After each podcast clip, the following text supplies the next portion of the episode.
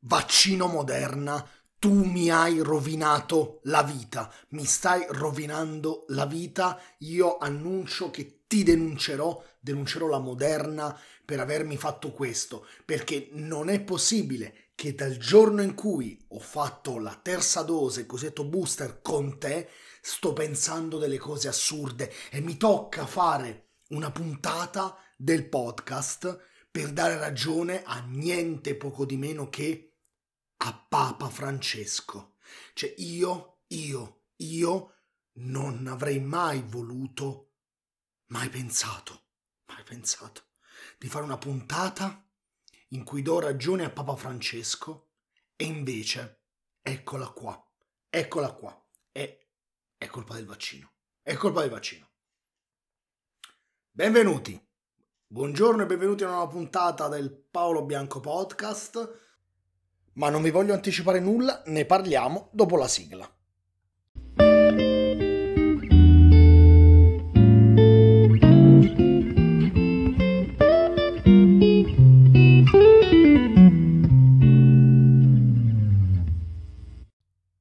Papa Francesco, Papa Francesco, ma cosa mi convini? Mi vai ad attaccare anche il popolo ultracattolico dei possessori, dei padroni di cani, gatti, animali domestici, ma tu sei un folle, tu sei un folle, Papa Francesco. E oggi, per la prima volta in vita mia, hai anche il mio appoggio. Ehm, perché? Perché cosa è successo? Andiamo al, al prologo della, della vicenda. Papa Francesco, nella giornata di ieri, eh, durante eh, un'udienza generale, eh, ha parlato di un tema che, eh, devo essere sincero, sta molto al cuore al Papa, perché non è la prima volta che Papa Francesco parla di maternità, di paternità e in generale di demografia. Lo aveva fatto anche il 26 dicembre quando aveva fatto un appello accorato alle famiglie e aveva de- detto loro sconfiggiamo l'inverno demografico, ovvero il calo demografico, il calo delle nascite che nel nostro paese soprattutto, ma in generale anche in gran parte del mondo occidentale sta, uh, sta, um, si sta vivendo. Um, è un tema molto ricorrente, è un tema che eh, però è eh, completamente eh, scagato, è completamente eh, snobbato quello della demografia. È un tema moltissimo importante perché non ci rendiamo conto, ma gran parte delle dei fenomeni che riguardano l'uomo e anche fenomeni, attenzione, economico, sociali, quindi non soltanto eh, così campati in aria, ma anche scientifici, fenomeni scientifici, derivano e hanno un peggioramento a causa dell'abbassamento, della riduzione della demografia, quindi al fatto che ci siano o meno nascite o addirittura meno nascite rispetto alle morti ogni anno registrate. Eh, so che a, noi non interessa perché eh, io me le, me le, ricordo le polemiche quando il ministro della salute eh, voleva fare, di, di, tanti anni fa, eh, devo dire la, la, verità di tanti anni fa, eh, voleva fare uno spot per incoraggiare le persone ad avere figli. E fu eh, tacciato di essere co- conservatore ultracattolico, ehm, spot cringe, imbarazzante, schifoso, eccetera. Eppure, dall'altra parte dell'Europa, ovvero in Scandinavia, gli spot e in generale le politiche che incoraggiano l'aumento demografico sono all'ordine del giorno. Però a noi italiani, ecco, mh, mm, ci, piace, ci piace così, ci piace guardare agli altri soltanto quando è qualcosa che ci conviene e non guardare invece quando c'è qualcosa di importante, di rilevante, di cui però nessuno ne parla. E allora Papa Francesco ieri un po' a braccio, quindi in un discorso neanche tanto, tanto costruito, eh, parlando di maternità e paternità, ovviamente, quindi di fare dei bambini, pronuncia le seguenti parole. Oggi la gente non vuole avere figli, almeno uno, e tante coppie non vogliono, ma hanno due cani, due gatti, sì, cani e gatti occupano il posto dei figli. Apriti cielo, apriti cielo, perché se c'è una categoria nel mondo occidentale da non toccare, sono gli animali. Sono gli animali, soprattutto quelli domestici, perché gli animali invece selvaggi non ce ne frega un emerito cazzo. Invece, mh, giammai toccare eh, il Rottweiler, eh, giammai toccare il, eh, il, il, pastore tedesco, il gattino siamese che abbiamo. No, quelli, quelli no. E, e lo dico nella più completa onestà intellettuale perché io non ho mai posseduto né un cane né un gatto, anche perché sono allergico al loro pelo, ma non me ne frega niente, mi, sono anche animali che mm, mi piacciono e che, mm, e, che, e che, stimo, non so, stimo un cane e un gatto, vabbè sì, in generale sì, e, e, mm, e ho, ho anche tanti amici che hanno un cane e un gatto. No, a parte gli scherzi, a me non cambia nulla avere un cane, avere un gatto, eh, ma sono d'accordo con quello che ha detto, che ha affermato Papa Francesco e andiamo ad analizzare il suo pensiero e ovviamente anche il mio. Eh, è un dato di fatto, è un dato di fatto che molte persone, moltissime persone che attualmente posseggono un cane, un gatto, hanno un animale domestico, abbiano usato quell'animale domestico come sostitutivo di un figlio e ne conosco tantissimi e non possiamo nasconderci di, di, dietro un dito. È così. I cani e i gatti sono animali di compagnia, hanno una funzione sociale importantissima, vengono anche usati per esempio in altri campi come la pet therapy, no? Questo per sottolineare il fatto che l'amore, il rapporto affettivo, affettuoso che puoi costruire con un cane o con un gatto davvero può migliorare la tua vita e questo nessuno lo mette in dubbio. Il problema sta sempre nella distorsione distorsione di questo fenomeno affettivo e affettuoso. Perché? Perché un cane e un gatto non è un figlio o una figlia, non è un essere umano, è un essere che in maniera abbastanza pacifica, mi sento di dire, è inferiore all'uomo. E, e non mi interessa di chi poi dice eh, che i cani sono meglio delle persone, perché mh, mm, sono cazzate, perché non, non, è vero, un cane non può essere meglio di una persona. Um, que, que, questo mod, modo di pensare de, deriva dal fatto che si vuole eh, affibbiare eh, un elemento, una caratteristica antropo morfa, cioè dell'uomo, a un animale. Un animale non è uguale a un uomo, è oggettivo, è biologico, è scientifico, è psicologico. E ehm, penso che in maniera de- del tutto basilare anche gli animali di- direbbero questo di loro stessi. Ehm, oggi noi siamo abituati a vivere nelle nostre società occidentali con tanti eh, e non occidentali per forza, eh, anche orientali in generale, ehm, con tanti animali, spesso sono tanti animali da compagnia eh, nelle nostre case, che, ripeto, fungono da um, un elemento fondamentale e non li voglio sminuire, ma al quale l'uomo, l'uomo nelle società individualistiche, individualiste e individualistiche del secondo millennio, l'uomo ha dato delle connotazioni che non sono animali, ma che sono umane.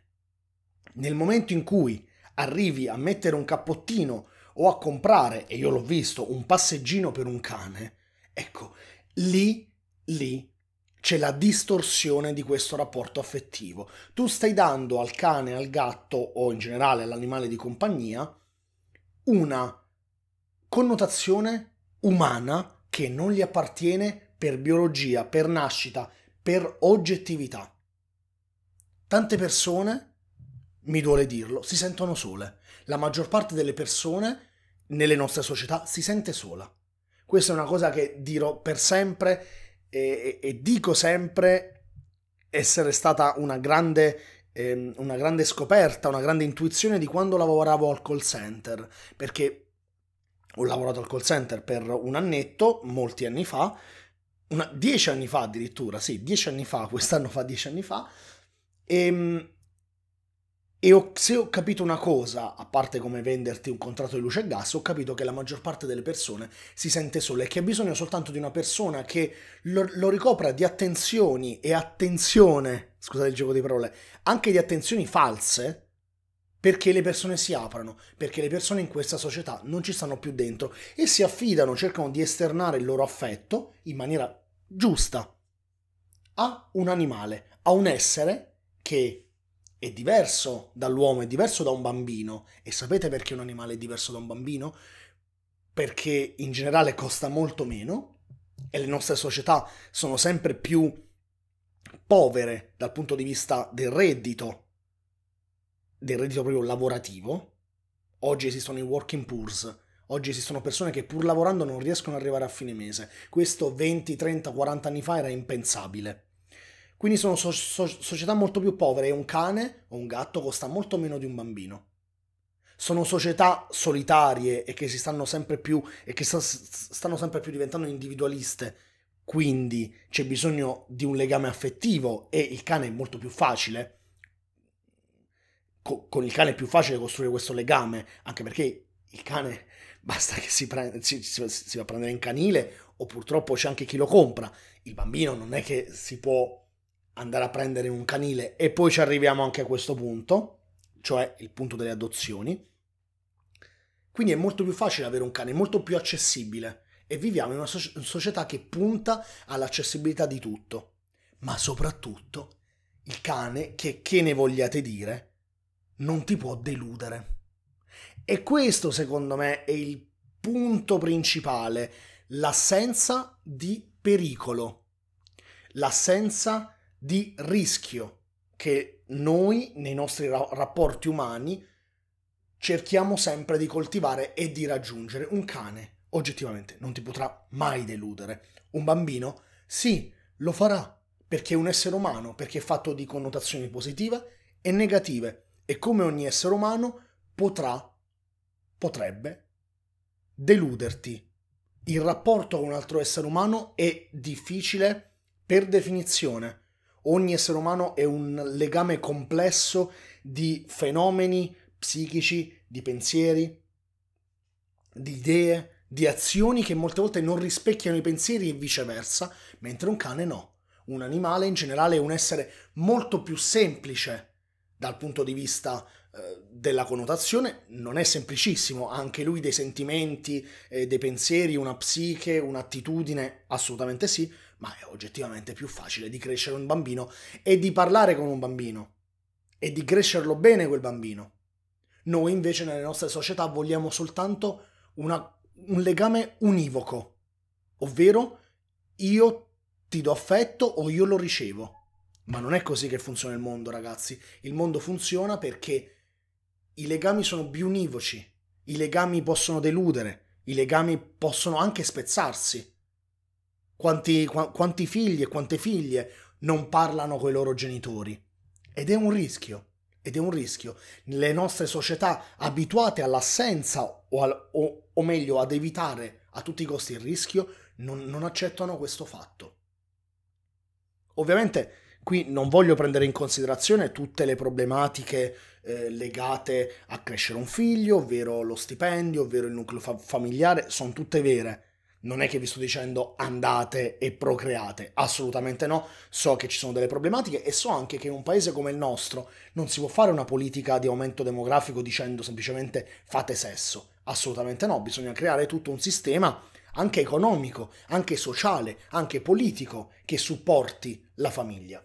Ma al netto di questo non posso far finta eh, di non vedere che i cani, i gatti, in alcuni contesti, in alcune famiglie, in alcuni nuclei familiari, hanno sostituito il ruolo di figli e in generale legami affettivi che sono di tipo parentale umano. Non posso far finta che non sia così, perché è così. È così, punto e basta. E anche Bergoglio, e anche Bergoglio lo dice, lo, lo, lo ha detto ieri, dicendo sì, Capisco che fa ridere, ma è la realtà. E questo negare la maternità e la, pater- la, paternità ci diminuisce, ci toglie umanità e così la civiltà diventa più vecchia e senza umanità, perché si perde la ricchezza della paternità e della maternità e soffre la patria che non ha figli e come diceva, vabbè qui fa una, un accenno umorista, come diceva uno un po' umoristicamente, adesso chi pagherà le tasse per la mia pensione che non ci sono i figli? E la verità, chi si, fa, chi si farà carico di me? Vedete che, che problema mi ha creato il vaccino Moderna? Questo. Eh,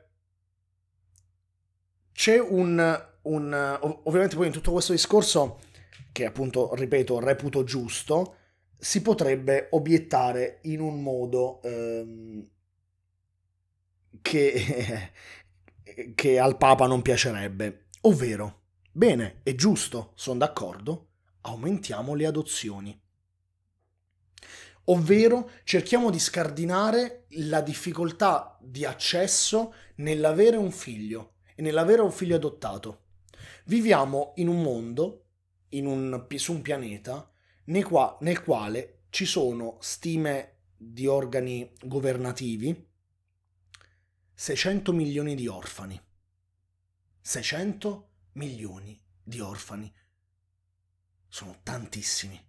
Bambini e bambine, esseri umani, che vivono nelle condizioni più estreme economiche, sociali, psicologiche, culturali, che non hanno accesso alla prima cosa a cui dovrebbe avere accesso un essere umano sulla Terra, ovvero l'affetto, il contatto con un altro.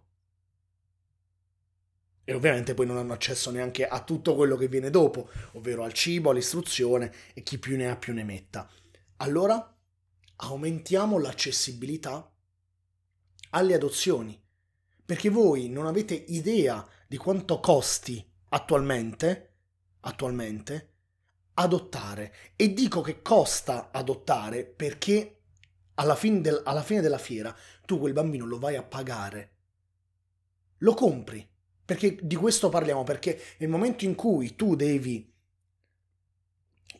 sborsare di tasca tua cifre che sono anche superiori ai 20.000 euro tra tasse, eh, donazioni, associazioni che non si capisce, ehm, bustarelle all'orfanotrofio alle, in, eh, all'estero. Tut, tutto questo, questo magna magna, cioè tutta questa mafia, perché è una mafia che c'è dietro alle adozioni, nel momento in cui tu arrivi a spendere più di 20.000 euro per avere un bambino, tu quel bambino, eh, amico caro, tu lo stai comprando. Perché, cioè, perché, perché se davvero que- quello che c'è dall'altra parte vorrebbe, volesse anzi, da, darti quel bambino per salvarlo, beh, non dico che lo farebbe gratis, ma si accontenterebbe anche magari di qualche migliaio di euro di, euro di, ehm, di eh, donazione così liberale, ok? Inoltre c'è, c'è, una disciplina, ci sono delle norme molto stringenti, molto, molto anche molto lunghe da adempiere per adottare un bambino che posso dire sono giuste sì, ma nel momento in cui queste diventano un muro in- invalicabile che ti preclude l'adozione, eh, queste norme sono negative, creano un effetto, distorcono in maniera negativa l'adozione e l'amore che tu potresti dare a un determinato bambino, bambina, eh, orfano. E apro anche un'altra parentesi.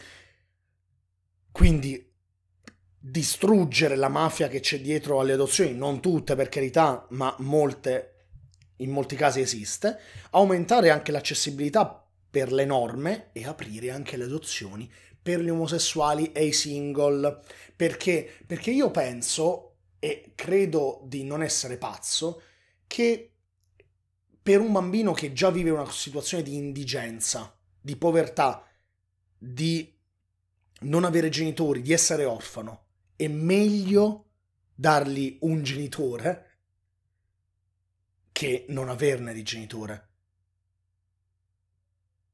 Perché è logico che anche la metà dell'amore che una persona potrebbe ricevere è maggiore di non riceverne amore non, non, credo che qualcuno voglia mai vivere in quegli orfanotrofi che poi si vedono nei, nei, documentari dell'Est Europa in cui i bambini vengono maltrattati o in generale vengono lasciati a loro stessi, che sono molto peggio, quegli orfanotrofi sono molto peggio dei canili, dei canili occidentali nei quali ci sono i cani e nei quali noi andiamo a scegliere il nostro Jack Russell della vita. Quegli orfanotrofi sono molto peggio, ok?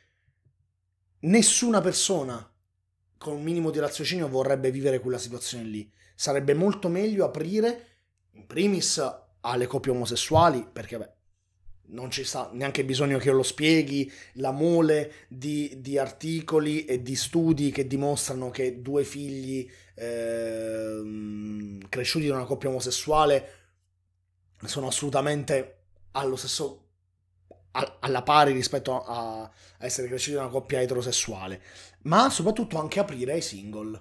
Perché oggi nelle nostre società esistono t- tanti nuclei familiari che non sono ben definiti come lo erano quelli di una volta in cui c'era il marito, la moglie, il figlio, la nonna, eccetera.